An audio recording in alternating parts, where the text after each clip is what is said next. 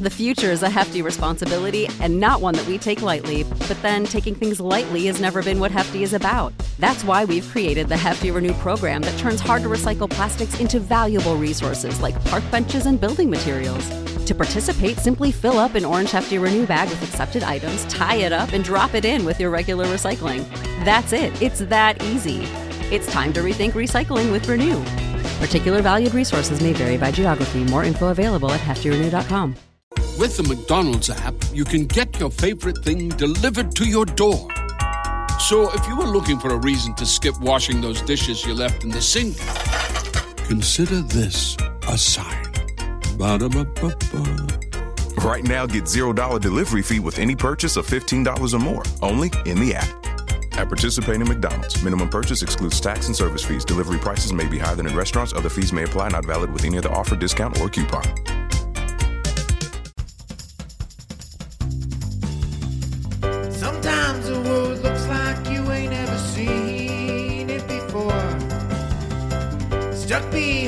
Never ending windows, all you need is a door. Searching for something to put a smile back on your face. Just remember, in unusual times, it can come from an unusual place. You need a partner for the ride. Cause everybody needs a Clyde. So set your worries to the side.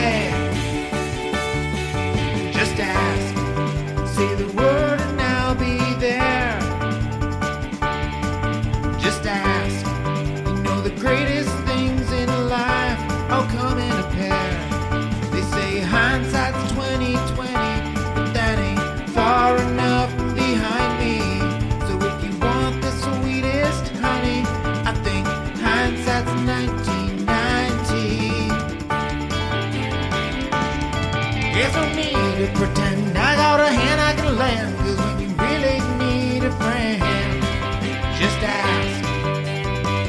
Shit 90 shows taught me. Shit 90 Shows Taught Me was not filmed before a live studio audience. Do you not want to wait? Neither do we. Welcome back to Shit 90 Shows Taught Me. I'm Jess Sterling here with my co host, Sarah Ferguson. Sarah, how are you? Jess, men may come and go to the UPS drop box, but you and I are a kindred spirit. No one knows are- what that is in reference to. We're rebels bound together by the common need to break out of this small town abyss. How Fair. about that? Yeah, about who's that? the Jen and who's the Abby? I think I'm probably.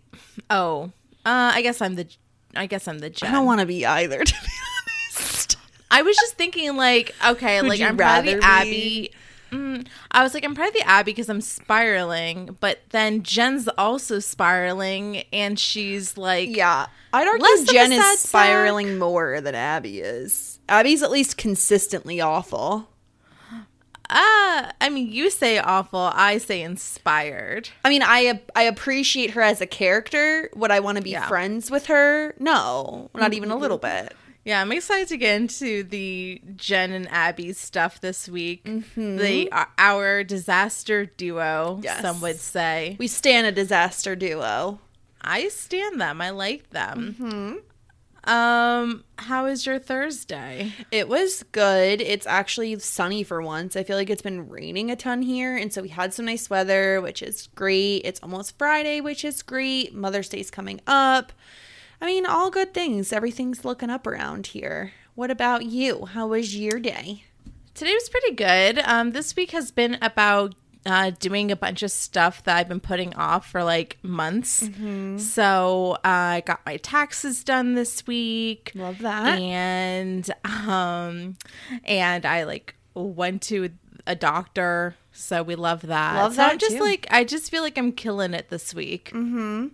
Yeah, I think I feel like I feel the same way. Like whenever I get stuff done, I just like a, such a good feeling in my gut. Like I was Yeah. productive. Yeah. Yeah, but now I have like this month was like there was nothing on the board, and now there's like a bunch of shit on the board. Like I just feel like I have so much stuff to do this month now because Yeah. I just am signing myself up to do all these things that I have been putting off. So now it's like a little overwhelming. Yeah. Yeah, well, you'll But get through whatever. it. I'll feel good. Once I get to June, I'll feel good about it. Yeah, and then we'll be kicking it into summer, which is fantastic. Can you believe we're here already? Crazy times. Summer. Uh summer, yeah. I'm excited for summer. I mean, obviously I don't have like any big vacation plans because what are those? But I'm excited. I think that I think we'll feel good about like going to like the beach this year. Like I don't think that we'll feel the same way that we did last summer where we're like Yeah. are we even allowed to step foot out of our house? Exactly. Yeah. I'm hoping we'll be able to do at least like one type of short trip this summer, like even if it's just a weekend or something like that, just to kind of get out and see something different than the inside of our house, which we've seen for Yeah. a very long time. So, yeah, Yeah. I'm I'm excited. I'm I'm loving the the spring into summer shift. It is happening very quickly. Um, yeah. But we need to talk about this episode because we all saw you tweeting about your love of this episode. Oh, you saw me live tweeting the episode this week? yes. Wild Yeah. times. It was, a, I mean, you got to admit, fantastic episode of television.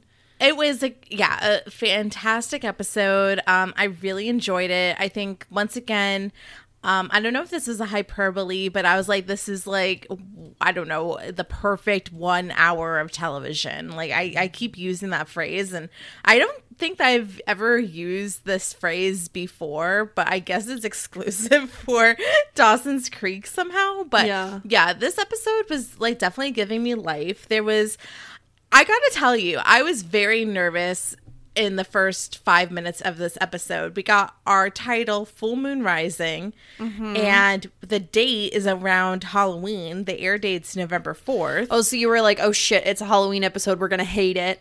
Exactly, because of how it starts off. Yeah. Um, with like Joey and Dawson talking about some werewolf shit. Like, you know what Yeah. I mean? Or the full moon. So I was like, crap, Yeah. like this episode is gonna bite. Like I was pretty convinced that was a Halloween episode.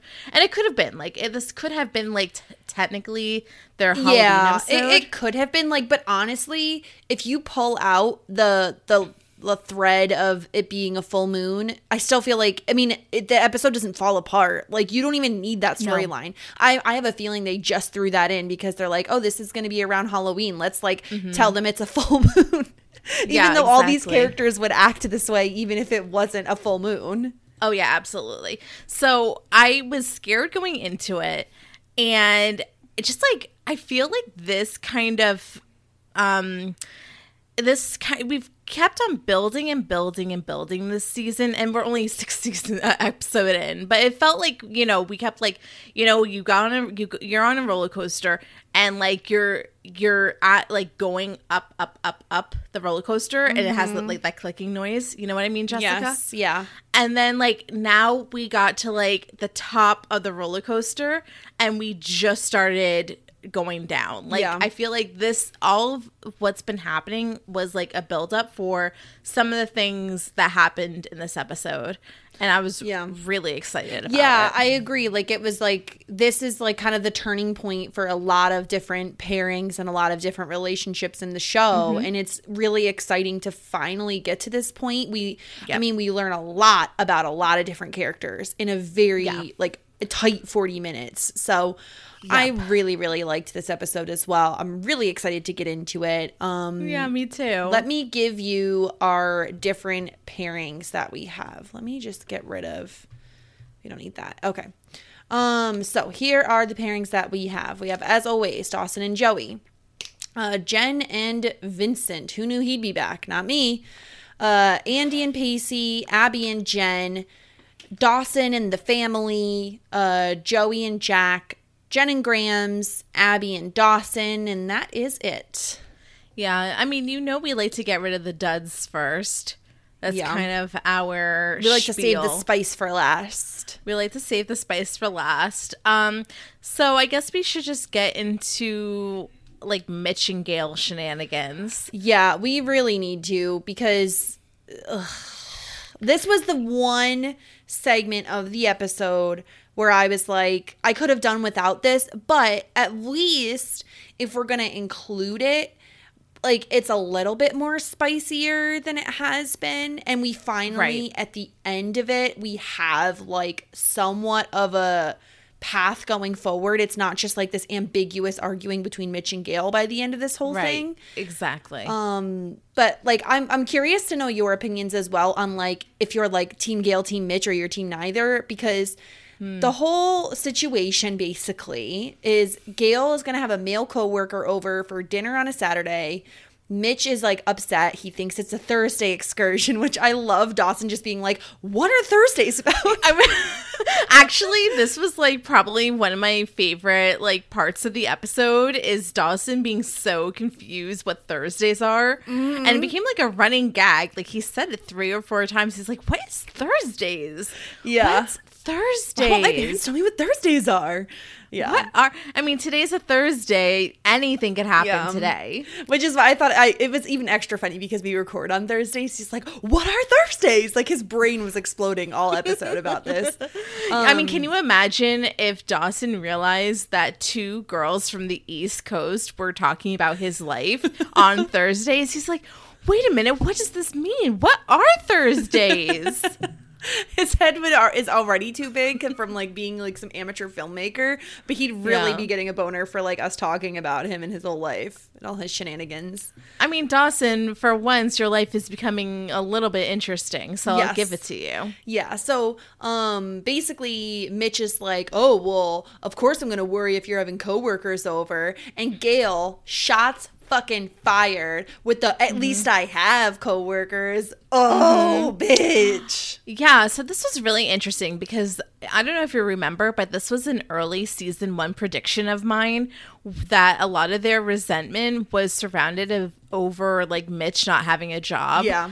Um, or like not, or like at least Gail being the breadwinner. And Mm-hmm. that was a really talked about in this episode. So I want to just give myself a little pat in the back. That was like a early season one prediction of mine Yeah. that I got right. I got the, I saw the vibes. I got the vibes right. Mm-hmm. So, um, yeah. So Mitch is still considering to buy this like warehouse from Gail for the restaurant. And essentially, Gail is like, you know, where are you going to get this money from, bud? Right. She's tired of basically supporting his what she calls like pipe dreams. Like she's Right. like, you know, I've how many years has this been going on? Um and basically what ends up happening is Tamara comes over to the house which Gail is like not clearly not okay with. Very clearly not okay with because she knows the rumors about Gail and Right, from the PTA. right. That must have been the scandal of the Oh PTA my gosh, if I ever yes. heard one. Yeah. Yes, the rumor mill was a flying. But yeah, I feel like Gail is also like I feel like Gail thinks that this is just Mitch's way of getting back at her because she's having her coworker over that he's he must have invited Tamara over just to like get back at her. And they it ends up in a huge argument, a huge battle. We have Dawson in the middle of it, which again is super awkward and like I feel like they are stupid enough to think that Dawson doesn't notice all of the tension between them and like all the issues Yeah. that they're going through and he's and Dawson Right. is basically just trying to fix this whole thing. Um but who do you think I mean who do you who do you think is to blame here or is it is it both of them in this scenario? So obviously, Gail had the initial affair, and Mitchell. Mitch, Mitchell, Mitch, Mitchell. uh, this is when I'm being stern with him. Mitchell is like, I mean, we've been saying it, and Dawson says it very well. Like, you know, you are not letting it go. It was a mistake, and you have to get beyond your own ego and forgive her. But then again, you know, everybody has their own feelings. And I feel like if it was a woman, like maybe we wouldn't expect her to just get over it as quickly as we're expecting Mitch to get over it. We're like, get over it, Mitch. So I gotta Yeah. say, like, fine. If you're not over it, fine. If you can't forgive her, fine. But then you can't say that you want to stay in the marriage and like stay under the same house with each other and pretend and like bring in this like bullshit way to quote unquote try to fix your marriage. Um, right. I just I say that you still want to stay stay married. Right. So I agree. I don't think that the I don't think that the open marriage was ever going to be a really viable option for them to fix things because the whole issue with them was trust. And we see it again in this episode, right? Like Yeah. Gail just thinks that he's using Tamara against her because he, she's having over this coworker. And I just think like at the point where you have Dawson being the mediator here, like you know it's gone too far and that things need to change. So I was just Mm-hmm. Yeah. like so happy when finally at the end of this episode it was like all right it's time It's and time. mitch says he's gonna move out So, the, but yeah, but ultimately, this thing is not about the. It's about the affair, but the affair is a cause of year long resentment towards Mitch about having to like support the family. Right.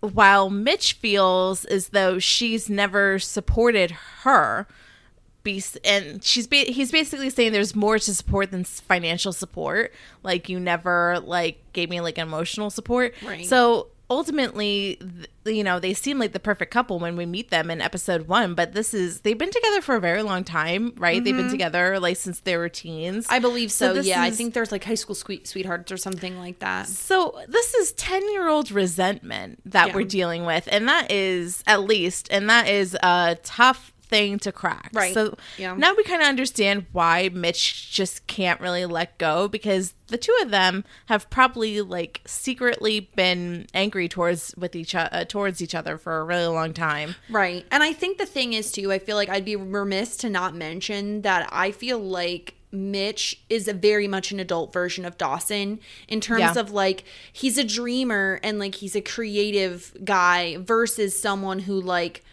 what wants a normal nine to five, like just making the money. You know what I mean? Like I could Yeah. see whoever ends up with Dawson being just as frustrated if he's spending 10 years pursuing this dream job that maybe doesn't pan out and doesn't pay the bills, right? Like at a certain Yep. point, the money needs to come from somewhere. And I totally see where Gail's coming from if that was what was causing her frustration. Obviously, like cheating is not the answer. We all know that, but um yeah, I think there's multiple layers of like who's at fault here, but thank God it's like seemingly Yeah. I mean, we'll see. Like he says, you know, Gail says it's time and says like, "Do should I go?" And Mitch is like, "No, I'll go." And so we'll see. So now it seems as though they're going to be separated, which I feel as though they probably needed a timeout from each other a while back.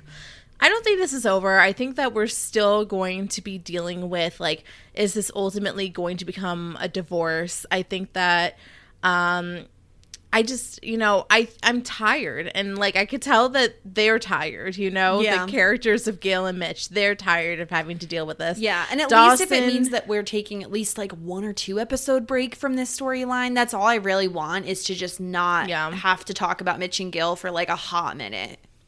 Yeah, this has been. I thought that we were going to wrap this up at the end of season one, and this is a continuation in the last six episodes that I wasn't anticipating.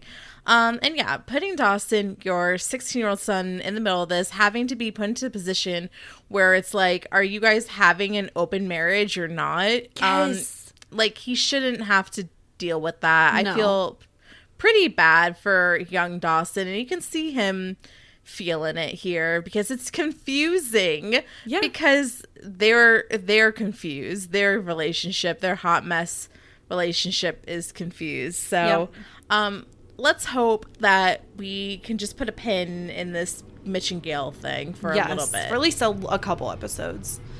Um, so we said we wanted to save the super spice for later. So do we want to jump to Jen and Vincent next before we get into like, in my opinion, the better storylines? I mean, they're all good, but yeah. Um, do we want to go there next? Sure. Okay, so before we get into their particular storyline, we want to give a trigger warning, content warning, um, just in case anybody's uncomfortable with the topic we're going to be discussing, because it does have a little bit to do with sexual assault. Um, so we can give you guys the hotline for National Sexual Assault Hotline is 1 800 656 4673. Available 24 hours a day. Um, just again, content warning. We're going to be talking about it ever so slightly for this particular plot line. Um, Vincent's back. Who the fuck knew that was going to happen? I was- exactly. I was shocked. Like I was shocked to see Tamara, which we'll talk about. Well, we did talk about. Tamara's there, still trying to get rid of the Yeah. place. Get out of Capeside. Fine. Was very shocked to see her. Was not anticipating to see her again. Right, because Then- the way they closed things off last episode, it was kind of like a complete circle. Like we didn't need to see her Yeah. again. Yeah, she was, you know, getting her car and her leaving. So I was like, okay, she's getting her car and she's leaving. Fine. But she was back and I was like, what the fuck is she doing back? And then the next scene, you see Vincent. I'm like, what the fuck is he doing back? Like all of these characters who really should be like one episode characters somehow come back again. I guess they just Yeah. didn't get enough of their Jen and Vincent stuff in the last episode. So it's like, Yeah. well, let's bring him back again. He's flirting with Jen, he's asking her on a date. Yeah. Um, she finally says yes. And like, what I thought was strange, maybe she knew Grams had like a, a standing like Bible study class or something like that. But to invite this guy over to her house is pretty fucking bold. to be I honest. think that Jen's just like lost all sight of like what is okay. Yeah. I think that she's in like a state of peril, essentially. Um, yeah, like that was stupid, especially because like Grams is like, I won't be home late. Like, you know that Bible study is like an hour. Like, get out of town, Yeah. Jen. You're gonna invite this dude back to your house. Like, so dumb. It's just like at 7.30 like how the fuck late is bible study going like you only No, have like an hour before grams is gonna walk in on you Grams is gonna be home by nine, a hundred and ten. yeah she doesn't stay out later than 9 on a weeknight that's for sure No, what do you no. So yeah, um yeah, so we do have Grams trying to get Jen to Bible study. Would never happen. Um, I like how she was like, if you ignore the religious ramifications, you might find it simply entertaining. it's like if you just listen to the nice stories, then maybe you'll have like a nice story time. Yeah, Like, I mean, what? no, it is ridiculous. To be fair, a lot of stories and in in media in general are based off of like stories from the Bible.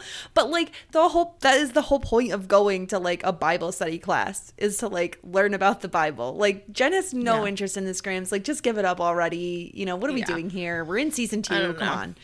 Um, but yeah. Mm-hmm. So, yeah, Vincent shows up. She's serving him a nice cup of coffee late at night. Um, Yeah, seven thirty is pretty being- late for a cup of coffee. Well, you know, some people have their evening coffees. We've talked about I this. I guess so. He's being flirty. She's flirting back. They decide to move to the table, and they're telling they're telling stories. Your most embarrassing sexual encounter. Yeah. Um, this did not age well at all. At all. At all. Oh, okay. It, I was listening to the story that Vincent was telling about how he was in New Orleans. He almost hooked up with a drag queen, and like he found out, and they stayed up night all night laughing and drinking, and now they're friends. So I was listening That to the story, and it was it was so for me it was starting to curve to cringe, and then it take like it took like a sharp right into like okay town. Like I was listening to the story, I'm like this sounds like it's going to be very very bad, but the fact that like he took it and he was like this was a cool guy. Like we Yeah. really hung out for the rest of the night. And then I was like, okay, like this is not as bad as I was anticipating, but I know exactly where you're going because my head went there too. I was like, ooh, this is cringe. Like I It don't know about this. The, it was mostly the line of like, oh, she's a he that like really Right. got me in the ick factor. And then also later on when Jen says, um, Jen says something like, oh, maybe the drag queen and I are more have more in common than you think. And he's like, let's hope not too much. And maybe that's the only one Right. thing or whatever. Like I didn't like that Yeah. either. Um, but yeah, so they're they're getting basically they're getting drunk and um this is when Jen tells him about getting caught in her parents' bed. And like this, I'm sorry, the entire date that they had, they were sitting like a foot from each other's faces. And I was so uncomfortable. Like it is these people are such close talkers when they're flirting with people. It's so much. And he like yeah, he, it's like, because they have to get both of them in the same frame. yeah, I it's just so much. And then he like rubs like I don't know, cherry pie, whatever it was, like Oh yeah, a lot of lip touching, little, little a lot of lip, a lip. Yeah, so. Yeah. I I mean honestly, I thought that Jen was going to tell the story about like Dawson. About the most embarrassing situation. I guess so. sexual I see. I feel like it, I knew it was going in the direction of her parents' bed I'm because that's like her over thing. That's that like story. No, That's I'm such so- a boring Exactly. story. It's you've told this. This is like her claim to fame. This is like like her fucking party favor trick or whatever. Like she tells the story like, oh my gosh, yeah. this one time, like Jen, it's not even that big of a deal. Stop it. No, one cares no. about it. I'm over that story. Yeah. Over it. It's too much. Um, do you have any? You don't have to tell it, but do you have any like any embarrassing sexual encounters that stick out in your mind? There's like one, but it's not even again, it's like it's similar to Jen's, but not like it wasn't like on my boyfriend at the time's parents' bed. It was more like his sister walked in while we were like messing around. But it was not like Yeah. we were like covered in blankets and stuff. It wasn't like I don't think it was that embarrassing. Yeah, mine is like half a ghost story, half an embarrassing story. Half a what story? A ghost. Oh, a, go- a what? ghost half story. a ghost story and half an embarrassing story. How do those So, things mix? once we got upon a caught having sex by a ghost. so once upon a time i was involved and i heard like a door slam so i pulled away and like ran to the bathroom which was directly like adjacent from mm-hmm. Um this person's room and from the corner of my eye like so it was like uh, you know, hit, there was a hallway um, straight to the bathroom from the person's room, and then like a T hallway that Yeah. went to the living room. And from the corner of my eye down that hallway, I saw a figure go across, and I thought that was this person's dad. So then I was in the bathroom, and eventually the person knocked on my uh, knocked on the bathroom door, and he was like, "Is everything okay?" I'm like, "Yeah, but like." your dad's over there. And there and he's like no he's not. And i was like what do you i saw them. I heard the slam he's like i didn't hear a slam on the door of the door. Like there's nobody here. Nothing happened. And i was like what do you mean? Like i swear i saw somebody in the corner of my eye and i heard the door slam. There was nobody there. There's nobody there's no door slam. There's no person. So it's like a ghost story and a an embarrassing sexual encounter so how about Wild. that Did he ever say that his house was haunted? This house was definitely not haunted. Interesting. No, I just I don't know what happened. Yeah. We'll never know. Like once he was like maybe it was the gardener, but like it was definitely not the gardener. There was just nobody there. We don't know who it was uh, besides a ghost. It's a, A spooky- pervy ghost, obviously. a pervy ghost. Um, only fitting to tell during the Halloween episode of Dawson's Creek. The only time this story is fitting. Only time you can work. share. Yeah, it's a But it's an embarrassing story because I was like so embarrassed. I'm like, oh my god, we like been spotted by nobody but the pervy ghost. pervy ghost. Those pervy Yeah. ghosts. Um so this is where it gets into the spot where we kind of did the trigger warning, the content warning at the beginning because Jen basically says, you know, they've taken it far enough. She very obviously wants to stop and he's really just not listening to her at all. Like he's just Right. like, "Oh, we're just getting started. We're just getting to the good stuff." Like first of all, ew. Like gross. Yeah. Um and of course, perfect timing on Grams. This is when Grams walks in. Well, she screams, "I'm 16. I'm 16." Yeah. And yet So doesn't he doesn't he he I think he says like, "Oh, what?" but he doesn't get off of her cuz they're on the Yeah. table, by the way. Um Yeah. so Grams walks in with a fantastic line. Not even God will save you if you don't get your hands off my granddaughter right now. You know, the most I've liked Grams so far. yeah, yeah, she uh, really told it like it is. yeah. So Vincent leaves, and I, I mean, if the this could possibly be the last time we ever see Vincent. Who Let's knows? hope. Probably, probably not. And then uh, just to finish up the Grams stuff, Grams later on in the episode goes to talk to Jennifer and warns her about going back to her old New York City ways and says you must act like a lady. And it's like, and then she said, "Don't you have any respect for yourself?" Yeah. And my my whole thing is. No, Grams. She has no respect for herself, and that's the problem. Well, here's the thing.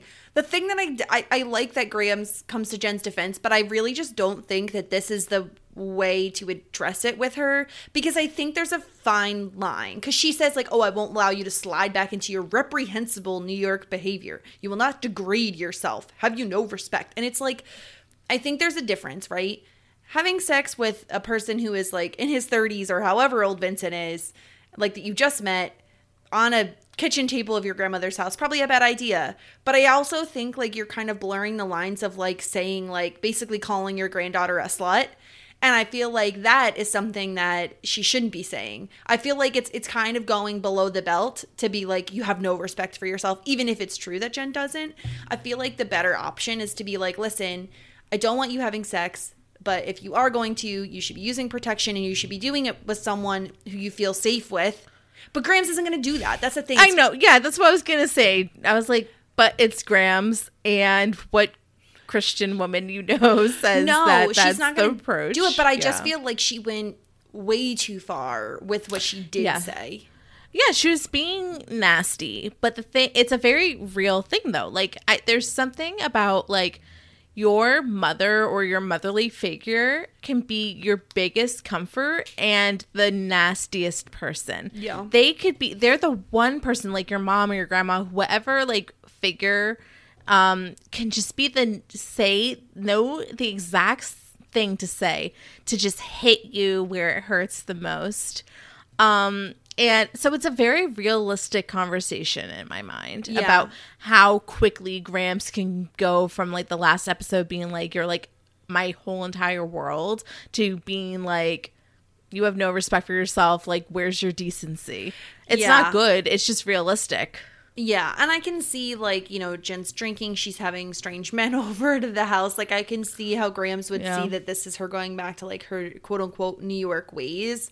I'm just like you could probably have a different tone, especially considering I agree. Jen looks shaken. Like she looks really upset. She doesn't look Mm-hmm. like she's angry that she got caught. She looks like she's very just upset in general. And so I think like Yeah. maybe having a different tone in that moment is probably a better approach. Um, yeah and jen said like i don't i i really don't i really can't be like given this talk right now. Like i'm Yeah, just like sh- not meant she's like basically she's saying like she's not mentally here to like reciprocate or like to listen to anything that grams has to say in a negative manner because she's just so over life. She's like over herself with the dawson shit. She has no friends. She Yeah. lost abby like everything's a mess in her life Yeah.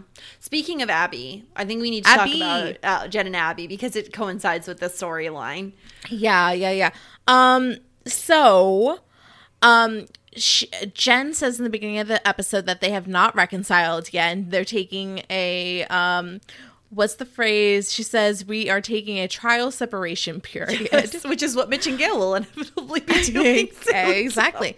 So Jen can be spotted at some sort of like makeup boutique. Yeah. Looking at Urban Decay makeup, which I thought was incredible. I was like, Yeah. holy cow, like look at that old logo. That is so cool. I was like very interested. Like Urban Decay, like when it wasn't right after like the Mac days, like Yeah. you know, Mac it was like all about urban decay because they had like the bright colors and the blackest eyeliner Yeah, more like and- like punk rock kind of colors. Yeah. yeah, but um I like that was kind of my first like upscale makeup brand, upscale, not like it's really called mid-level, but um whatever. But if it's, I feel like if it's it. if it's you're buying it at a Sephora, it is considered like high end versus high like end, an Ulta quote unquote high end, or a it's not like drugstore. Dior or Marc Jacobs Oh, no, or no, like no. Chanel. It's it's mid level, whatever. Nobody cares.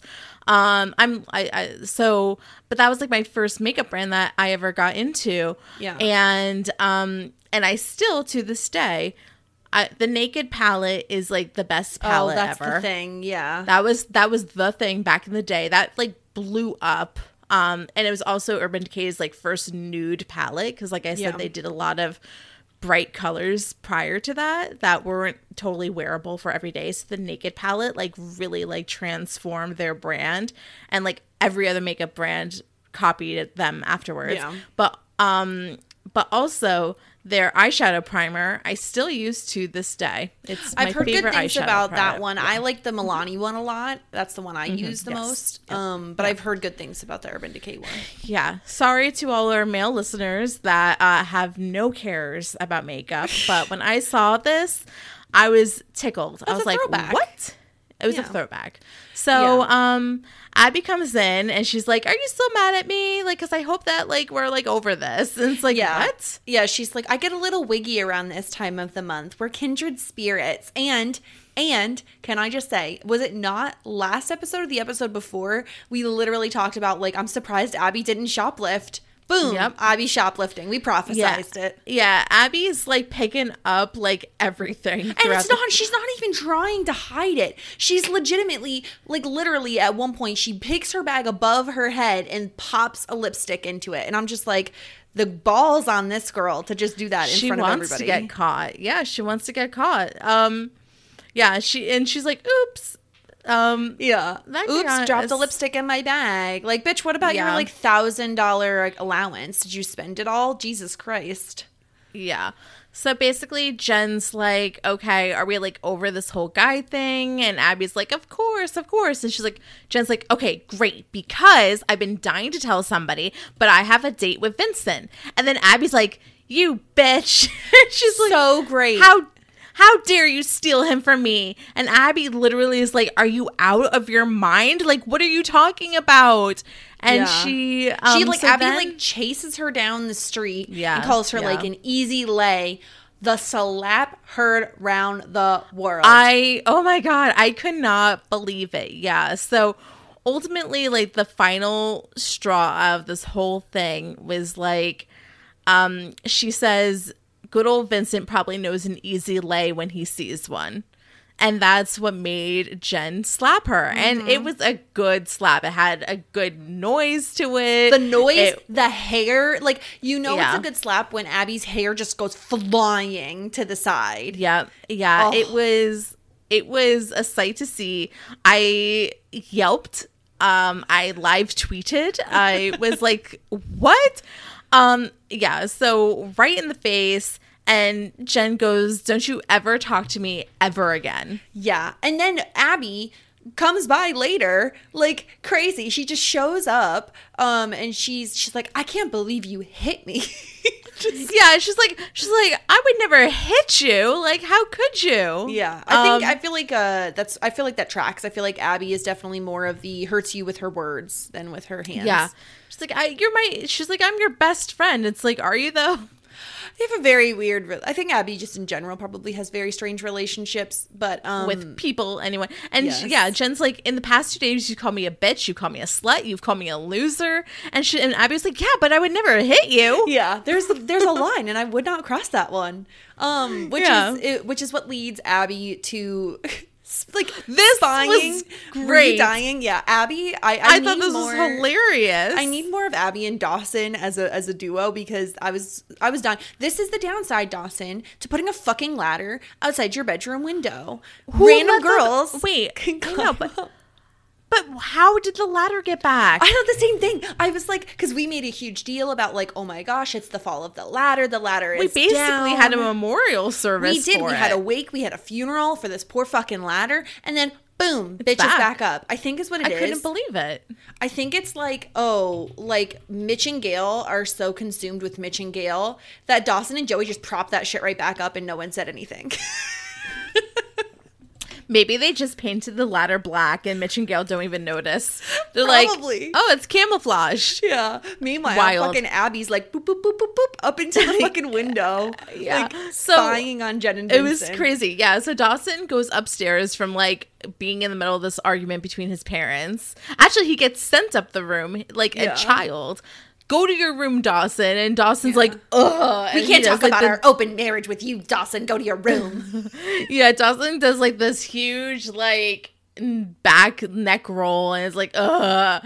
And then he like throws himself on the bed and Abby like makes an exclamation and is just like, what? What are you doing here, Abby? And she's like legit just spying on Jen and Vincent with binoculars, like these giant So bird funny. watching binoculars. Yeah, and she makes up this whole lie about how oh she's so concerned for Jen, and then like basically, and this is this is the scary part is when you have Abby saying oh just let them fight. Eventually they'll get a divorce and everything will get better because my my uh, allowance is quadrupled, which now explains how she's able to afford all of these things. yes, Um, yeah. And then Abby hits on Dawson because she's really just trying to get back at Jen. So she's hitting Right. on Dawson. She wants to kiss Dawson in front of the window so Jen sees. she's like, "Can you at Yeah. least just tell Jen that we hooked up?" Like no. Dawson's like he would never buy she would never buy it. No. But why is Dawson letting Abby massage him? I think it goes back to him not being able to set proper boundaries. We saw it with him and Jen, and here we see it again with him and Abby. I think he's just uncomfortable with saying like, "Okay, please don't, please don't touch me," right? Because Abby should not have done that in the first place. But No. here's the thing: we have to give some credit to Abby because she is the one who says, "Oh, uh, why don't you Oh, just yeah. tell Jen that you and uh, you and Joey are in an open relationship?" And I feel like this is when the light bulb goes off in Dawson's head, like, "Oh shit, that's what's going on with my parents." Oh, that's what Thursdays are for. Finally Um, knows. come on, Dawson. Like, come on. You're a smart kid, right? Like, you could have figured this I out mean, a is little that the first thing you'd think of though? If your parents kept mentioning Thursdays, Thursdays, like I don't think my first gut instinct would be like, oh, they're in an open marriage. What are Thursdays? I don't know. Um, the way that they were talking about it, I feel like it's pretty obvious, but obviously we're in the know. But I think maybe the one that would have gotten me was the line where Gail is like, "Oh, I feel like your Thursday activities are spilling over into the weekend." Like I feel like that should be Yeah. the light bulb being like, "Boom, open marriage." Um, Right, yeah. So, I guess this the- was- Sorry, go ahead. oh, I guess this was just like a plot device for Dawson to like turn on that little light bulb. I also think it was just kind of fun, right? Like I feel like at Yeah. this point the writers know they have gold with Abby, and so they're like, let's just Yeah. pair her with random people. And her and Yeah. Dawson was seriously, legitimately cracking me up. It was so funny. It was this was honestly it was really really fun to watch the two of them. Abby made fun of his room. She was like, "Nice room." like, yeah, like that stinky ugly room. Yeah, nice room, Dawson. Like cute cute ET stuffed animal loser. Yeah. So that was that was really fun. I really would enjoy seeing more of Abby and Dawson in the future. If I'm being honest, I think it's a very fun Yeah. pairing. I really would like to see Abby with everybody because she's so awful that it's just really fun seeing her matched with people. You say awful. Once again, I say fun. I mean, she's entertaining. Again, I wouldn't want to be friends with her, but I love watching her. Yeah. Um, okay. So we're Who down to the last couple storylines. Where would you like to go next? Between we have Dawson Joey and, and Dawson. Okay, yeah, that Yeah. makes sense. Because we Yeah. start our episode with them like we always do. Um, yeah. basically Watching some werewolf movies. Yeah, they're talking about the full moon and how Joey basically says, "Oh, it's." I mean, I, you can't disagree with her here. This is where I feel like Joey likes astrology because she's talking about the tides Yes. and the moon and how we're made up of water and all of this stuff and it's science. And I was like, this bitch loves astrology. Yeah, Joey was such a like a granola crystal like millennial this episode. She's just like going full tilt in the like, oh, the moon throws everything off kilter. Like weird things happen, Dawson. Like you just wait and see. And like Dawson's like, are you like superstitious, Joey Potter? And Joey's like, I'm just a little stitious. Yeah. Yeah, like it's. Here's the thing. I feel like again, I still feel like this entire episode works without the plot line of the full moon that was literally just thrown in because it's around Halloween. But like Yeah. she has a point. Things get goofy around the full moon. Um and especially I feel like you could maybe say that people were acting out of character this episode, but realistically, no. We were we were coming towards this point in the story anyway. We like, yeah, we're. Coming. My favorite part of this scene was when Dawson almost fell off the roof. Yes. I was like, too bad. Almost too bad. had it, almost had it. yeah. Maybe next Yeah. time. And then we see them reunite at the end of the episode. They've both had really weird nights. Um, and they, Mm-hmm. I mean, here's the thing. Honestly, this is the most I've liked Dawson thus far. I, and I feel like it's because he's the Yes. underdog. He's because it's, he's, or excuse me, it is because he is like, he's the rootable guy right now. Only bad things are happening to the poor guy. Yeah. Um, Tom Palmer says this is the most sympathetic Dawson has ever been. I think he might have passed Joey in the meow meow bean count here. Um, um, and then he says, although Pacey is obviously the Abed in the meow meow, meow bean count. Yeah. So Um, for reference, th- if no one is yeah. uh, listening to community building, meow meow beans are like the points that we give out for the different characters, and Abed is kind of running away with it right now.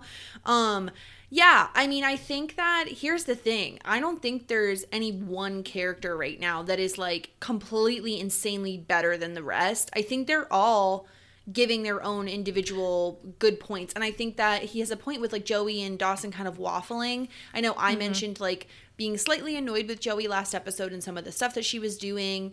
Um, and we had a little bit more sympathy for Dawson. And I think what do you, what do you think about the, the how they end the night? Right? They like uh, Dawson's like I don't I just want to forget everything else. And so Joey doesn't tell him about the kiss with Jack. Okay, well, okay. I mean, we really would have to get into the Jack and Joey stuff, but it seems to me that Joey's developing feelings for Jack.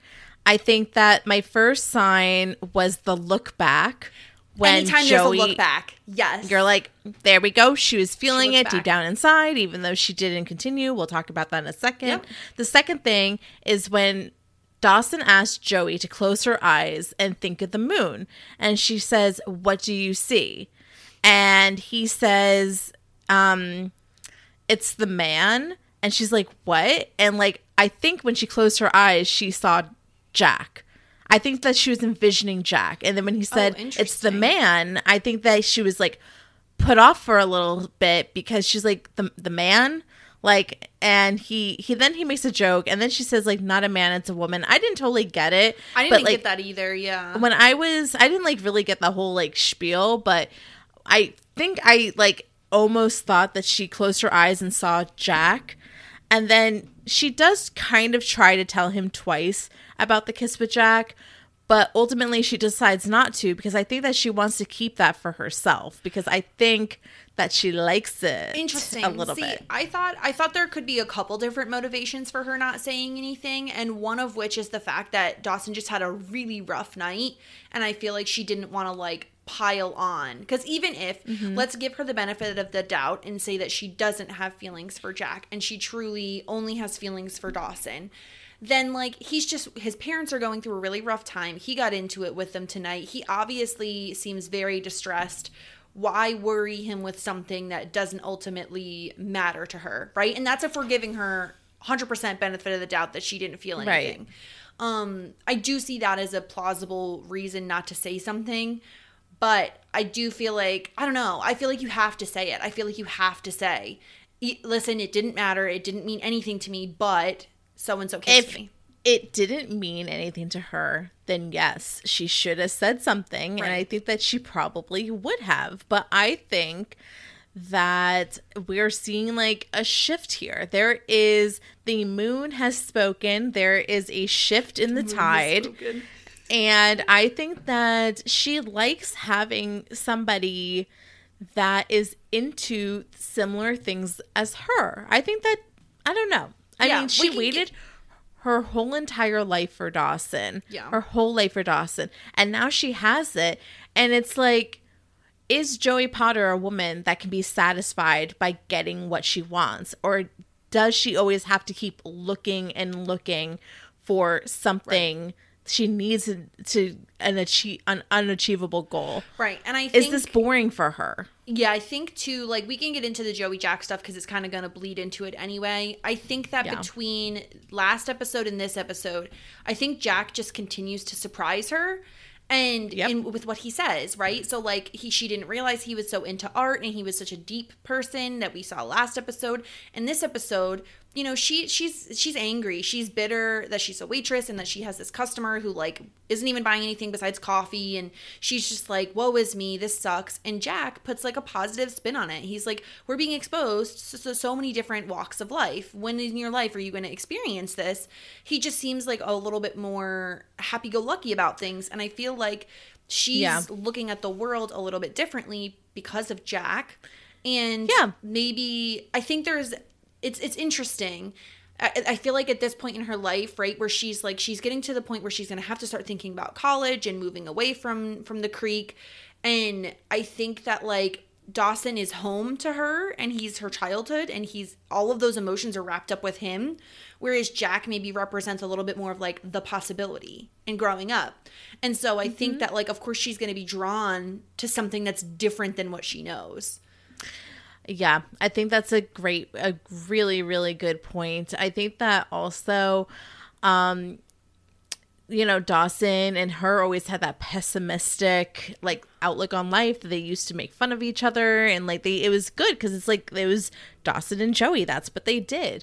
But I think that Joey's also frustrated with that and seeing somebody that's like such like a like has such a great personality like per, like a a happy-go-lucky personality, a more optimistic personality. Like obviously this guy is going through a ton of shit um, that she doesn't even know of yet, and um, I think that it's just a refreshing outlook on life. Yeah. like he's And- not like the other boys that she hangs out with. Like Right. he's not like dry, sarcastic slash witty like Pacey. He's not like an overachieving filmmaker like realist like Dawson. Like he's Right. very different than Yeah. what she's normally. and I would also with. say too, like I feel like we see her personality similarly. Like when we saw her with Pacey, I feel like she had a similar like lightness to her, but it's Mm-hmm. different. I feel like with Dawson, she's her most serious self. With Pacey, she's like her most lighthearted self. And then Mm-hmm. with Jack, she's just like constantly learning. She can still be lighthearted, but like it's more like a a deeper evolving. Yeah, she's evolving. She's learning. She's learning about passion. Right. Um, right because the arts. Yeah. Yes, because they find they basically that that customer he writes a poem and it's a really like beautiful poem. Yeah. um, I wrote it down. it's do want, so nice. Do you want me to read you my poem Yes, to you? Okay, this is my poem dedicated to you, Jess. by moonlight many years ago, my true love did I know, and by that moon I begged her wait, but that night she did go. So young lovers heed my words, don't squander squander love away. The moon is changing ever still, soon comes the light of day. Um, a lovely poem. It is. And he leaves the the guy that was staying there for like a really long time, left them a hundred bucks in this poem. Crazy, great, wonderful. And he disappeared. yeah, Like the guy in the house that I just told you about. yeah. And this is It was thing. exactly like that. Was he was the he was a pervy poltergeist, absolutely. Um, and I, I like this because it's like I feel like this represents Joey and Jack's relationship thus far really well, right? It's like very like arty, it's very deep, it's very like you know, I don't know. And it's it's interesting. I what is your read on Jack so far? Because we've really only seen him in relation to other characters beyond last episode where we learned he liked the arts. So, I mean, overall, I've been thinking Jack's like a little stale, a little boring. But that's because I didn't really know anything about his family life until this episode. Same thing with Andie. Like, I mean, everyone's like, I love Andie. Andie's the best. And I'm like, well, I don't know what's so good about Andie, but whatever. Um, so but I really like the arts thing. Um, I like that he is positive. Um, I think that I'm ex- I was excited at the prospect of him kissing Joey like when they were like when the lights went out um I was like kiss her kiss her kiss and he did so I was excited about that I don't know why I guess I like it when people are like not loyal with each other that's pretty well, it's just good TV. yeah. That's the thing. yeah yeah I yeah think though I agree with you. I think that like Jack right now is kind of I mean we we got a little bit more dimension to him with his interest in the arts, but beyond that he is very like dry and just doesn't have a ton of personality. So Yeah. I think I like that we're seeing more and I think that if he wasn't related to Andie, I feel like there'd be even a lot less to be interested in. Like I Yeah. think his relationship with Andie and his role, as we'll hear from Andie's side, um, in all of this is interesting as well. He seems like he's kind of he because Andie is the glue, and he's more the, just like the family Yeah, he's kind of just like making money for the household right now.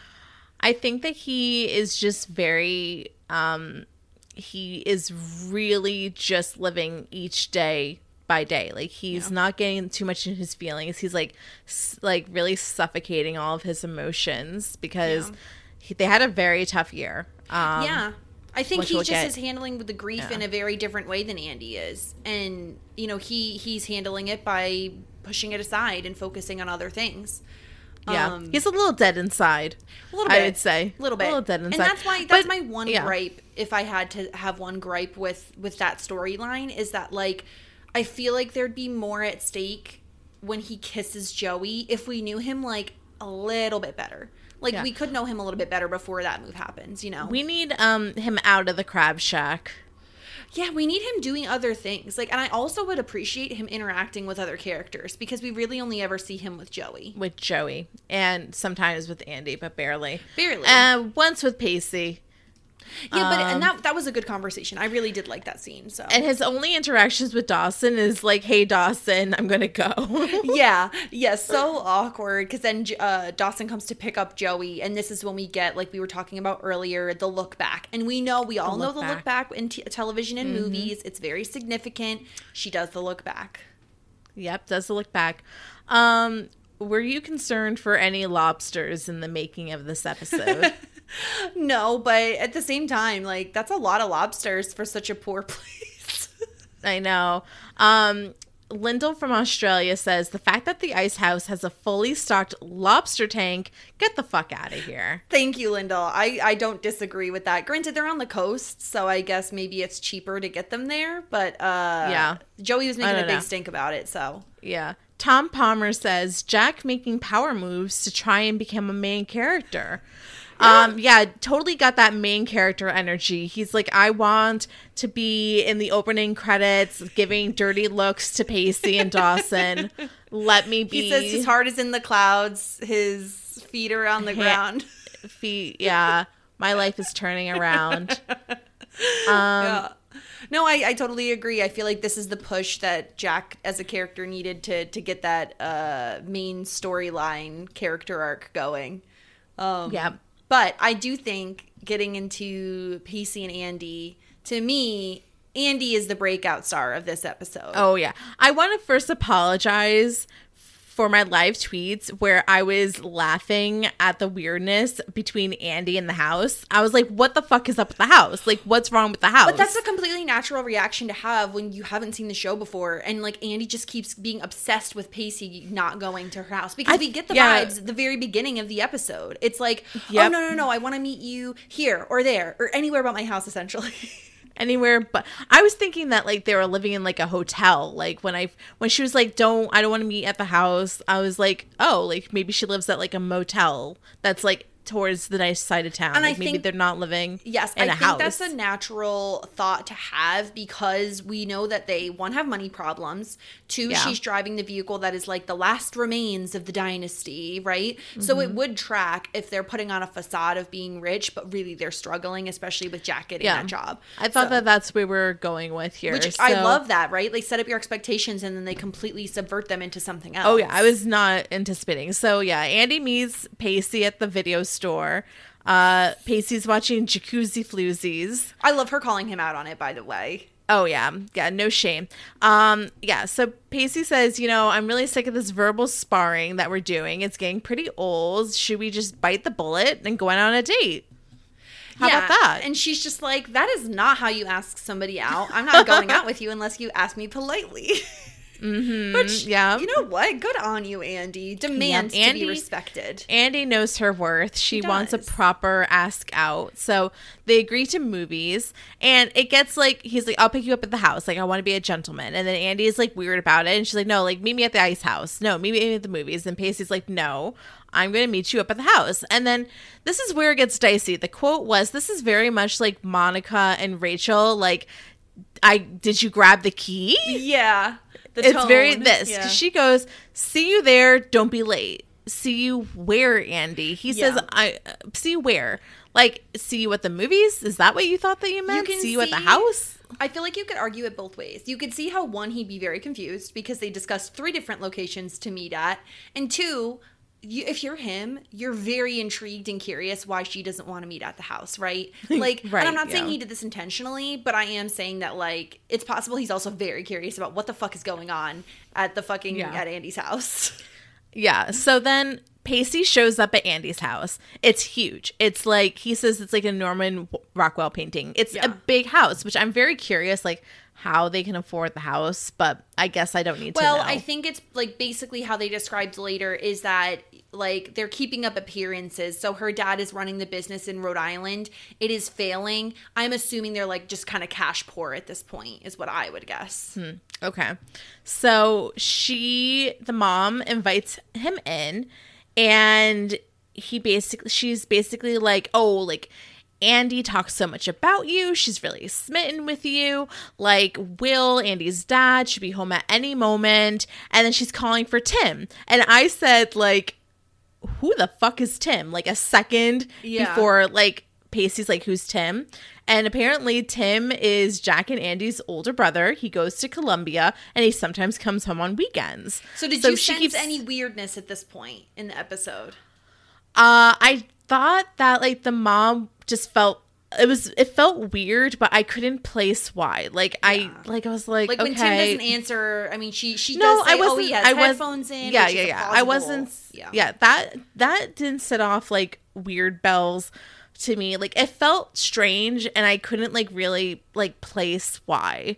yeah. Um, so yeah, the mom invites him to dinner and says, like, you know, you set the table, like Andie should be home like any moment. Um, and Pacey's like, Yeah, this is kind of like a bizarre first date, but whatever. Right. Um, and this is when Andie comes to the ice house. She's freaking out because like she realizes that Pacey probably went to her house because he wasn't at the movie theater and he wasn't there. He's probably at the house and she's really, really freaking out.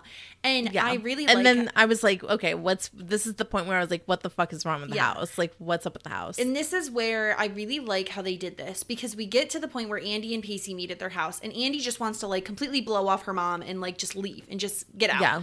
And Pacey doesn't understand why, and Pacey assumes it's oh It's you him. don't like yeah it's me you you're ashamed of me because I'm not as fancy as this fucking huge house and you don't want your family to meet me which like totally makes sense because he has no fucking clue what's going on so yeah, really yeah. He's like, that. you're. Yeah, I liked it too. He's like, your mom thinks I'm worthy of meeting your country club dad. Like, why don't you feel that way? Yeah. And your Ivy League brother. And he's like refusing to leave. And she's like, please, like, let's go. Um, and then she goes, Tim is dead. He's Yeah. dead. Fucking what? So um I was very shocked by this. I was like, okay, like I can't believe this. Um this was very surprising. So what what happened was about a year ago at homecoming, uh, Columbia was playing against Cornell and they were driving home from the game, I guess. His dad had too many drinks, so um, the mom was driving, and um, Andie and Jack were also in the car. They were like trying to get Tim's attention, and they got hit by a truck, or she Right. hit in the truck, and Right. he, I guess, was the only person from the family that passed away. Right, because we haven't seen we've obviously seen three members of the four family remaining family members. So we have not seen the dad, so we don't know like was he injured at all? You know what I mean? Like we don't mm-hmm. know. We all we know is that Tim died in it and we know that as a result her mom has really gone through some mental health issues and like mm-hmm. we don't know if this is as a result of like I mean, I feel like they infer that it is not anything to do with actual physical like damage to her brain. It's more of like mm. a mental health issue that she like Right. doesn't remember that Tim is dead and she like like she acts like the dad's going to be home any minute and he's not even mm-hmm. living there. He's living in Rhode Island. Like their whole family seems to be falling apart at the seams and Andie is the one who's the glue holding it together cuz she's the only one who Yeah. can handle her mom is how she puts it. Right. Yeah. This was very fascinating. Um, the fact that like Andie's mom is in complete denial. She refuses to come to reality. She spent some time in the hospital, but it, you know, some days are better than others, apparently. Right. Um, yeah. And this is when, you know, she gets into like Jack helps, but he likes to pretend like if you don't think about it, it didn't happen. And, you know, it's really hard for Andie. So this is kind of the burden that she's been um, dealing with Mm-hmm. Right. since she moved to Capeside. Right, and we can like I mean, you can imagine that this is immensely difficult on top of the fact that she's trying to get good grades and trying to keep the family afloat and trying to keep her mom safe and at home and and you imagine that this is probably why they moved because you Yep. like in a smaller town if your family gets in this huge accident and your brother dies and your mom like has mental struggles as a result of it like you can imagine they're just the town gossip that's it's it's Yeah, that's what and it is yeah, she begged Pacey not to let it get out. Like, please don't tell anybody. I don't want my mom to be talked about. yeah Um, Um, so and then, you know, at first she's like Pacey wants to console her, and she like pushes him away. Like, I don't want your pity. But mm-hmm. then Pacey's like, no, like come here, and he like. You know, gives her like a hug, a Yeah. good, good hug, and consoles her, and she's just able to like cry in his arms, and Yeah. it's like very, very sweet because I think it's like really what Andie needs and Pacey has the love to has the ability and the like the love to give to her like he's Yeah. a good guy like he really really is Yeah, no, I completely agree. I think that if of all the people that you're going to tell this story to, it makes a lot of sense to tell it to Pacey because he is somebody who can help console you. And like, Yeah. I just felt like, gosh, not only was the character of Andie, but like the actress who plays Andie, like she did such a good job this She did. episode. And I just thought, like, I mean, it's a heartbreaking storyline, and I'm just so Mm-hmm. happy we arrived at it because I felt like. I love Andie from the minute that we meet her, but I do think like you're kind of missing that chunk for a while that kind of explains a little bit more of her motivations and her Yeah. resistance to really like it makes sense. Like she wants to hang out with Pacey because he's fun and he makes her not think about those things but she also like can't take him seriously. So she's so totally nervous to like let him know any of this that's going on because she doesn't necessarily take him that seriously. yeah I and I think that Pacey definitely has the ability to be serious it's just that you got to get him to that point um Yeah. I gotta tell you, I gotta be honest with you. I'm feeling like a little bit like resistance towards like the um spoiler alert the idea of like a Joey Pacey type of thing because I'm just like I I don't really want to see this couple come to an end and I'm kind of just having like a little bit of problems you being like Pacey and Andie I don't want to see Pacey and Andie come to the end. And I know that this whole, all these people are like Pacey and Joey. It's like, I don't, at this point of my re, of my first initial watch, I'm feeling resistance towards it. It's like I'm very protective over my girl Joey. Like I don't want her to just like go for anybody. And I like this couple between Pacey and Andie. And I'm just like feeling like a little like perturbed. I think it's just one of those things where you have to let it play out and see how you feel as time moves on. Yeah. Because this is the very, very start of Pacey and. Andie. And not only that, but we're we're also still in the really in my opinion, I think we're in the good part of Dawson and Joey. Like I really like them right oh, I've already written them off. I'm over them. Well, I think I I prefer them now versus when it was Joey pining for Dawson, right? No, I we- do too. We just felt bad for Joey all the time, and so now at least it's better. I feel like the only storyline that we're really not that not that we're not vibing with, the only character for us that has really just like fell off the deep end is Jen, and like even now. Well, I didn't. I didn't mind Jen that badly this episode. She was like, no, she's fine. I feel like she's more Yeah. like average, right? In this episode, yeah. I think like you know. I think that like Joey Pacey, um, uh, Andie, uh, Joey Pacey, Jen. No, fuck. I always mess this mess this up. Okay, hold on. Let me. I think that Dawson, Joey, Pacey, and Andie are kind of at the same tier of like, I like them, good. Yeah. And then we got Jen, Jack, Jen and Jack kind of like on a slightly lower tier. And Abby, like, she doesn't really, she's not, I love Abby, like, I really do, but like, I can't be like, she's like a serious main character like the rest of not. them. Yeah, She's just not. But I do think Um, that Abby elevates Jen and makes her storyline more compelling. So at least we have that. Yeah. And I just feel like I mean I think we messaged about this a little bit, but like I'm enjoying season 2 so much. Like Yeah, I it's a just great think- season so far. Yeah, there's so much going on. I and here's the thing. I don't hate Tamara being back as much as I thought I would because it's not with Pacey. Like we got over that. We did that the one episode. Hopefully. Hopefully Yeah. we're done with it. Now we're just wait, wading through the nonsense between him, her and Mitch and like all of that nonsense. But um I really love this episode. I'm really excited. Like I obviously know where we go from here, but I'm really excited to like dive into more of these pairings and to get more of the Andie Jack backstory um as time goes on. I think that like this show did need that. I think it would have gotten stale if they just had the four core, the core four creek. I agree. You know, I agree. Yeah. we needed I'm to very inject happy. some some new characters in, especially because and we talked about this a lot. We always felt like Pacey never really got his fair like storyline. Like he always was just kind of lumped in. And this is like finally he's holding his own as like a full fledged main character having his own storyline. Yeah. I'm really happy with Pacey. I really, really like Pacey this season. I will um join in on the Pacey's Pond love, whatever that means. um like I feel like I'm like trying to be in this fandom and I know nothing and I'm just like haha like Pacey's Pond like that's so funny. Yeah.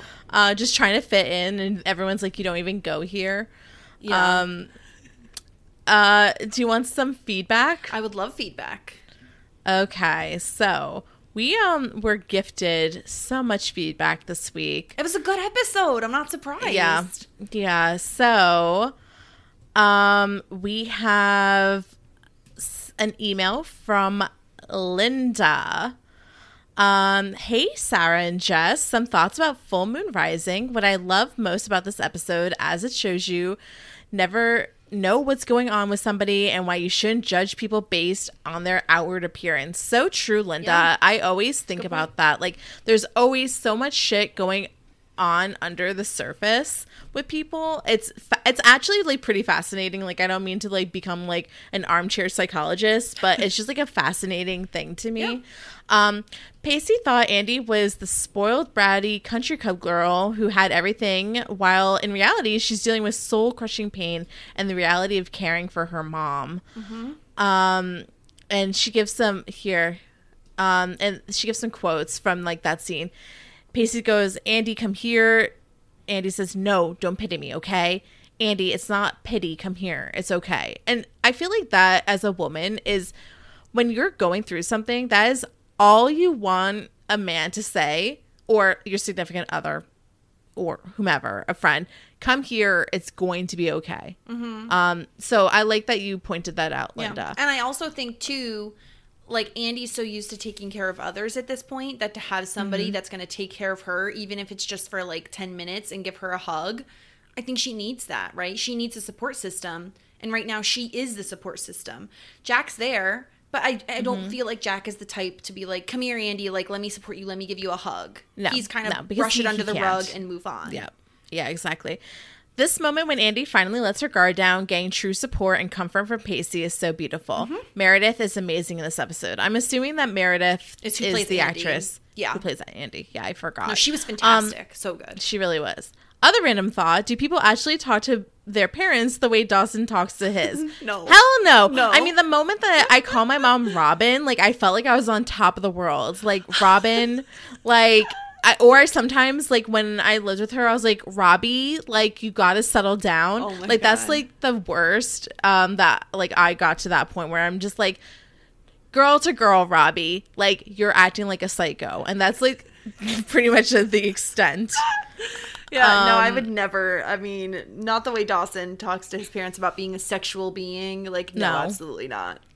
Now, fun fact I used to have a go away Abby as the sound of my computer when anyone logged off AIM. That is um, I totally funny. dated myself. Um, love the pod, Linda. Thank you so much, Linda. Linda, that is Um, fantastic and also hilarious. I, that's a perfect goal. That's a perfect um, mess or sound to play when on AIM when people leave. That's how fantastic.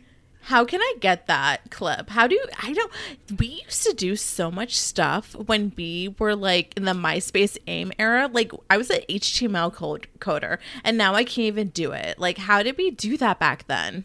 I think was just like, what else were we doing with our time? I wouldn't even know how, honestly. um okay, our next email is from our friend Kelly. Dirtbag Kelly. Um so I sent Kelly the pilot season to My Life as we know it and um he says he's gonna check it out and then he he said that pilot season has a lot of good shows and he i think he downloaded he said 27 potential shows uh, podcasts Oh, to listen to, MJC. so we're gonna have to tell mjc our friend um who is the host of that podcast because he's gonna be very tickled Yeah. Um, okay, so back in Dawson's room, kind of cool opening the scene where no one is in the same area. Um, I like the roof. Like we never hung out on the roof before, and I like that change. They should hang out there more because it's beautiful. It's very beautiful. The moon was huge. Uh, cue Andie and Pacey movie store scene, and oh, Jen slaps Abby. Um, that is an iconic moment. We have awkwardness between Gail and Mitch. Um, she uh, why are Gail and Mitch so touchy with their guests? Uh, Gail Yeah. touches the dude on the leg when leaving the room. Mitch guides Tamara down the hall. Yeah, obviously they're peacocking towards each other, right? It was a little weird, especially because if Gail, if like if you know that Mitch is concerned, you don't have to sit directly next to the dude on the couch. Yeah. Like there are so many chairs Yep. around, girl. Like find another Yep. spot to sit. Like I'm not saying Mitch is correct or anything like that, but I'm just saying like if I had a guest like that, I feel like it's more awkward to sit next to somebody because you're turning your body to face them versus sitting across from them seems just like a more natural spot to sit. Just saying. Yeah. Um, I know you're you're so right. And then he goes really law school, law school, Vincent. So you know about statutory rape. Yes. What a good point, Kelly. Oh my gosh, you're so spot on. Yes. Yeah, and then he goes, so Vincent, not just statutory rape, but just racist, uh, rapist. Uh, anyway, like you know, Yeah. like you know, you should like as a law student, means like no. you should know. Um, so uh, you know, Grams with the save. Thanks, thank goodness Grams was there. Um, he likes that Jack's making moves, or he points out that Jack's making moves. Um, and then he goes, so Andie's taking care of his mom, lost a handle. Points out the ladder back up. Um, so questions of the week. Who should leave, Mitch or Gail? I kind of feel like Gail should leave, so sh- because she's the one that fucked up. But then I'm like, she's the breadwinner in the family, so it's easier easier if Mitch leaves. Also, Dawson's a big mama's boy, right?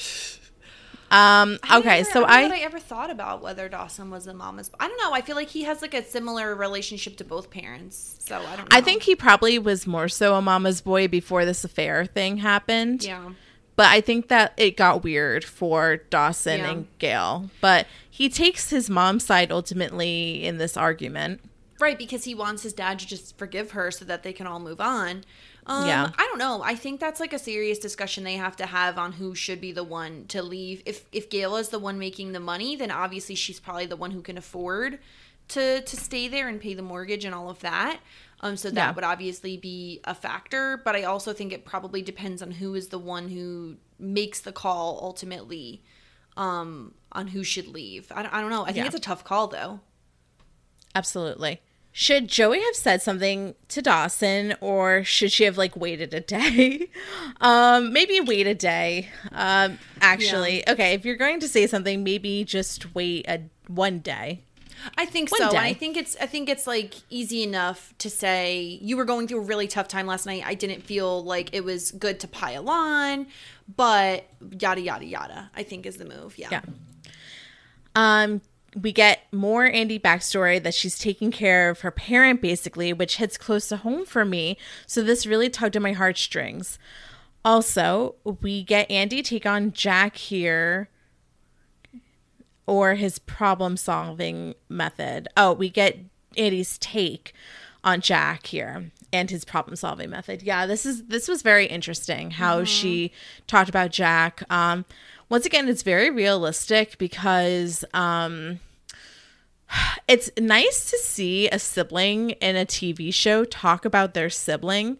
Like I'm trying to think like does this happen that often where they're like talking slash complaining slash like you know you know like it, like this is how my brother deals with these things and this is how i'm dealing with this i feel like i don't see that that often in television No, and I do think that Andie and Jack have kind of a unique relationship, and we'll see a lot more later. But I think that like this is just the start of a very interesting family dynamic for them in general, and also as siblings because they're very different um in how they deal with things. Like you'd think, I don't know. I always just assume people who are creative, especially you know the art type, right? Like Jack is, because he feels his emotions so deeply. You'd think he would also emote them more, but he is a little more guarded. Um, so Can you say Scorpio? yeah, I'm I'm interested to see like what we think. I mean, eventually we're obviously obviously doing an astrology podcast eventually for Dawson's Creek, but I think we need to get to know the newer characters more before we could do that anyway. So Yeah. um, yeah. Also, what are our thoughts on jo- uh, Jack making a move? I was excited about it. I do. I think that it's what Joey needs at this moment. Probably not, but I was excited. Look, it's a I guess mess I'm to love. m- more mess. Um, I felt it coming. Like I, I, I was able to tell for like a few episodes that Jack was crushing on Joey. What's not to crush on? She's gorgeous. She's interesting. She's mysterious. Like she's intelligent. So of course, of course. Um, so looking forward to hashtag May baseball. Um, new new hashtag swing into May. Um, right? Is that Yes, swinging into baseball into May? May. whatever. um, A League of Their Own is a great choice. Looking forward to the podcast. As always, great work, ladies. Thank you, Kelly. Thank you, Kelly. That's going to be coming out. That'll already be out by the time this podcast drops. So definitely give that a listen. Give that a go. Okay, and then I have one more email. Um, this is from Ben Cohen. The subject is OMG, I love your singing. So this is from Oh. Ben. So this was Sorry, okay. This was so okay. No, so this is from Ben. We last heard from Ben. And he was the one that sent us the um, heart is in our hands, Oh, hand is in the yes, clouds, yes. and said if we don't want to sing it, then we can just play it. Yes. Okay. Um, no, this is so funny, Ben, because this has been like our little bit for the last couple weeks. But okay, so the email reads Sorry, a couple weeks behind. Um, I binged your podcast. So today's my um three week catch up with them crazy Dawson's Creek girls. We're those crazy Dawson Creek girls. I love not- that. It's not inaccurate. So. I sent you the song in case you wanted a little history on it. Kind of fell in love with the song in the early 2000s when the season 2 DVD release came out and searched mm-hmm. the internet high and low to find the song. It's still on my iPhone and multiple playlists. As for your singing, I love the singing. It's just It's just dangerous for me if I have coffee in my mouth. Still Still cleaning my monitor here from the first time that inspired me to email you both. Oh my gosh, He did a spit take. Thank you so Um, much. That is so funny. Oh my god. Look, funny is funny, and you two are it. I don't give a fuck about 90s hair and fashion stuff, but you two make me yeem, yeem to hear your takes. As I didn't know this stuff was so funny. I'm old enough that I watched this show after I graduated college and still enjoyed a little bit of teen angst on my TV. Just wanted to let you know I love the singing, and for me, it's just dangerous. I may you're gonna love this. I may wear my triple thick face mask when listening to you guys so I don't projectile spew coffee on my monitor. Seriously, keep up the great work from the BC himself. Oh, thank you Um, so much, Ben. That was Ben, so Ben, I read this email earlier and I was like, Jen, uh, Jen, oh my God, I called you Jen. There's a Jen on the show, to be fair. I think it's because it's Ben. Yeah, Ben and Jen. Ben and yeah. Jen. Yeah.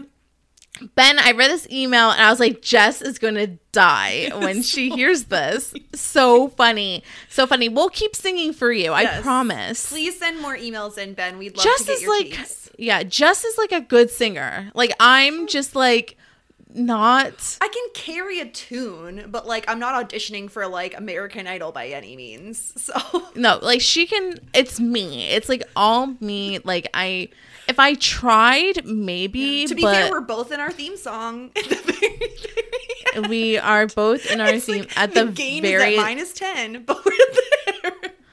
Yeah, no. So we'll keep singing because we uh, and there's a little bit singing um on our League of Their Own podcast. So Yes. if uh you want to tune in to that, let me know. Um, Jess, do you have a a? I think I've asked you this a million times, but for our friends, do you have a karaoke song that you always sing?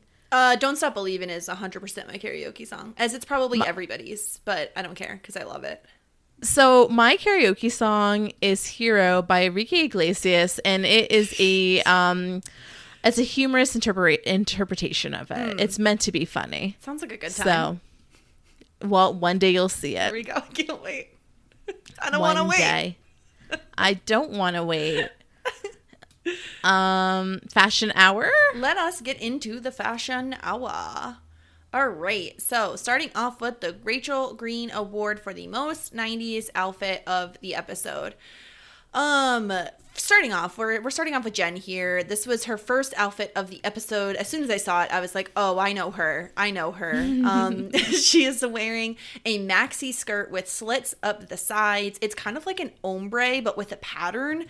Um, she has on a kind of almost like a see-through light blue short sleeve blouse, underneath it a white cami, a crossbody bag, uh, very classic, and her hair has some like little twists in it as per the usual because it is the 90s. I believe she was wearing some type of sandal with this as well, but it was mainly the maxi skirt where I was like, I'm pretty sure I owned something like that. So Yeah, yeah. The shirt's like the mesh with the like the cami underneath, and Yeah. I'm pretty sure there's some butterfly clips, and she has like a side saddle bag. I think it's side like a satchel bag. Yeah. Um. yeah, So yeah, very very 90s of a look. Um. I mean, clips in the hair. It may or may not be butterfly clips. Who knows? Um. Gosh, I loved a butterfly clip. Who didn't? Um. Yeah, this is a very 90s outfit. Good choice. And of course, the minute I saw Jen in her date outfit, I was like, shit, she's going to appear in the Rachel Green category twice, but it had to happen because this dress, again, the like uh, for some reason maxi dresses to me or like just classically 90s. This is a very it's actually a really pretty shade of blue. Um kind of like I don't know like oceany blue almost because it kind Yeah. of like shit like the different it's kind of like a gradient like it fades a little bit um it's kind of uh it's kind of halfway it's not really a short sleeve but it's also not a three quarter sleeve it's somewhere in the middle um it has really weird kind of flowery detailing along the neckline um and kind of crisscrosses in the front um and then it has like sheer sleeves on it and her hair is the most that it reminds me of in the intro thus far since she's had it Yeah. this style. Yeah, I was. It's. It's. I guess she curled it for this date. I know I'm not feeling it at all. The hair, Yeah, specifically. Yeah, you got the like this crisscross boob thing, which is pretty '90s and never looked good on really anybody. But no, no chest size is gonna go unharmed by that. That uh. because it's like, is your boob supposed to go within the triangle or outside the triangle? So you'd think it would go within the triangle because that's what like swimsuits do, but like whose boobs are that small? Like I mean, obviously Michelle Williams has like a larger chest for like her age, but still, even like the tiniest boobs are gonna struggle to fit in there. yeah, it it it's a setup a setup for bad boob placement. Um, I'm not a fan of this dress. It's just like kind of ugh, but Yeah. it is 90s, so it does deserve a, a place in the Yeah. Rachel Green Award nominations. Yeah. And lastly, we have Andie's date outfit. So she is wearing um kind of a shorter mini dress almost. Um and it is like a very light light pale pale blue with a lot of floral on it uh kind of black detailing along the um the neckline and and kind of like under looks to be like it's supposed to be under the bust but it kind of falls like awkwardly on the bust in my opinion um and then Yeah. she's wearing a platform sandal, which is also classically 90s. She has her hair pulled back in like one pin, um, which I do think like pins and barrettes were another thing we saw a lot in the 90s. So Yeah. Um yeah, like this day outfit is pr- pretty good for Andie. Andie likes to wear blue, like blue's kind of her color. yeah, the the the seam is suspicious. This is another suspicious boob placement of a seam. Uh, but the clips do it. I when I first saw this outfit, I'm like, oh, I think this could be my winner. Um, I'm debating if like I kind of like Jen's outfit better. Um, but like have we given one to Andie yet? I'm not quite sure.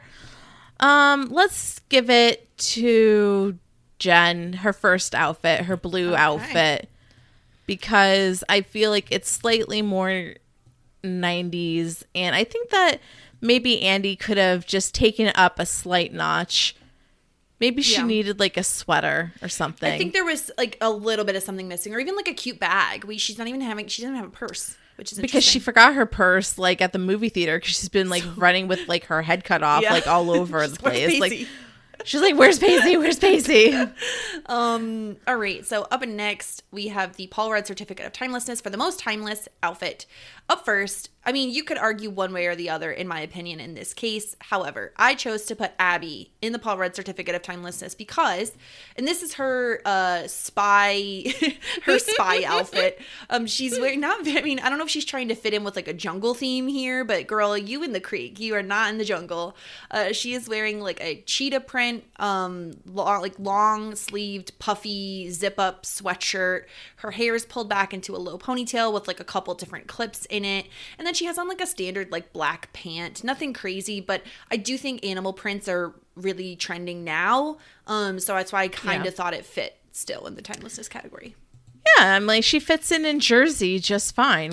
We love uh, animal print in Jersey. Um, yeah, it was dark in the scene. It was very hard to make out, but she's definitely wearing a black shirt underneath underneath her jacket and a black pant. Um, has to be inc- incognito, like can't be spotted. Yeah. definitely like she is like on the safari and her the thing that she's trying to capture is um Vincent and Jen. yes.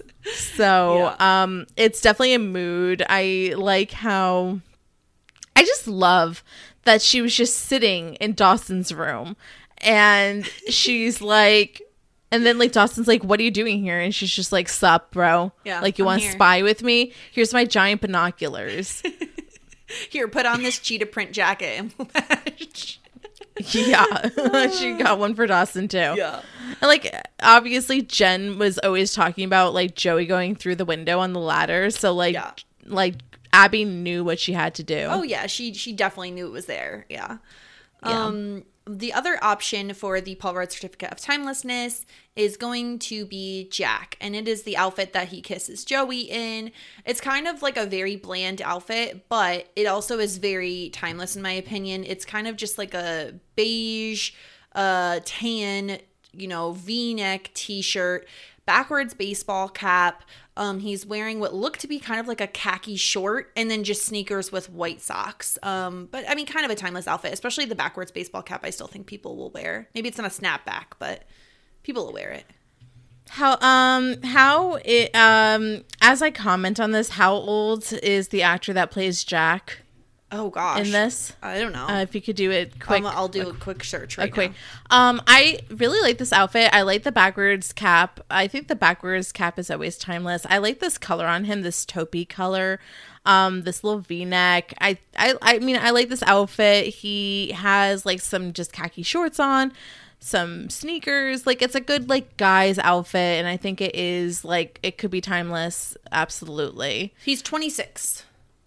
And when he at this point, I believe so. Yeah. he has really really nice calves and legs that are nice and thick and i like to look at them and he's pretty hot uh He's not to bad boot looking.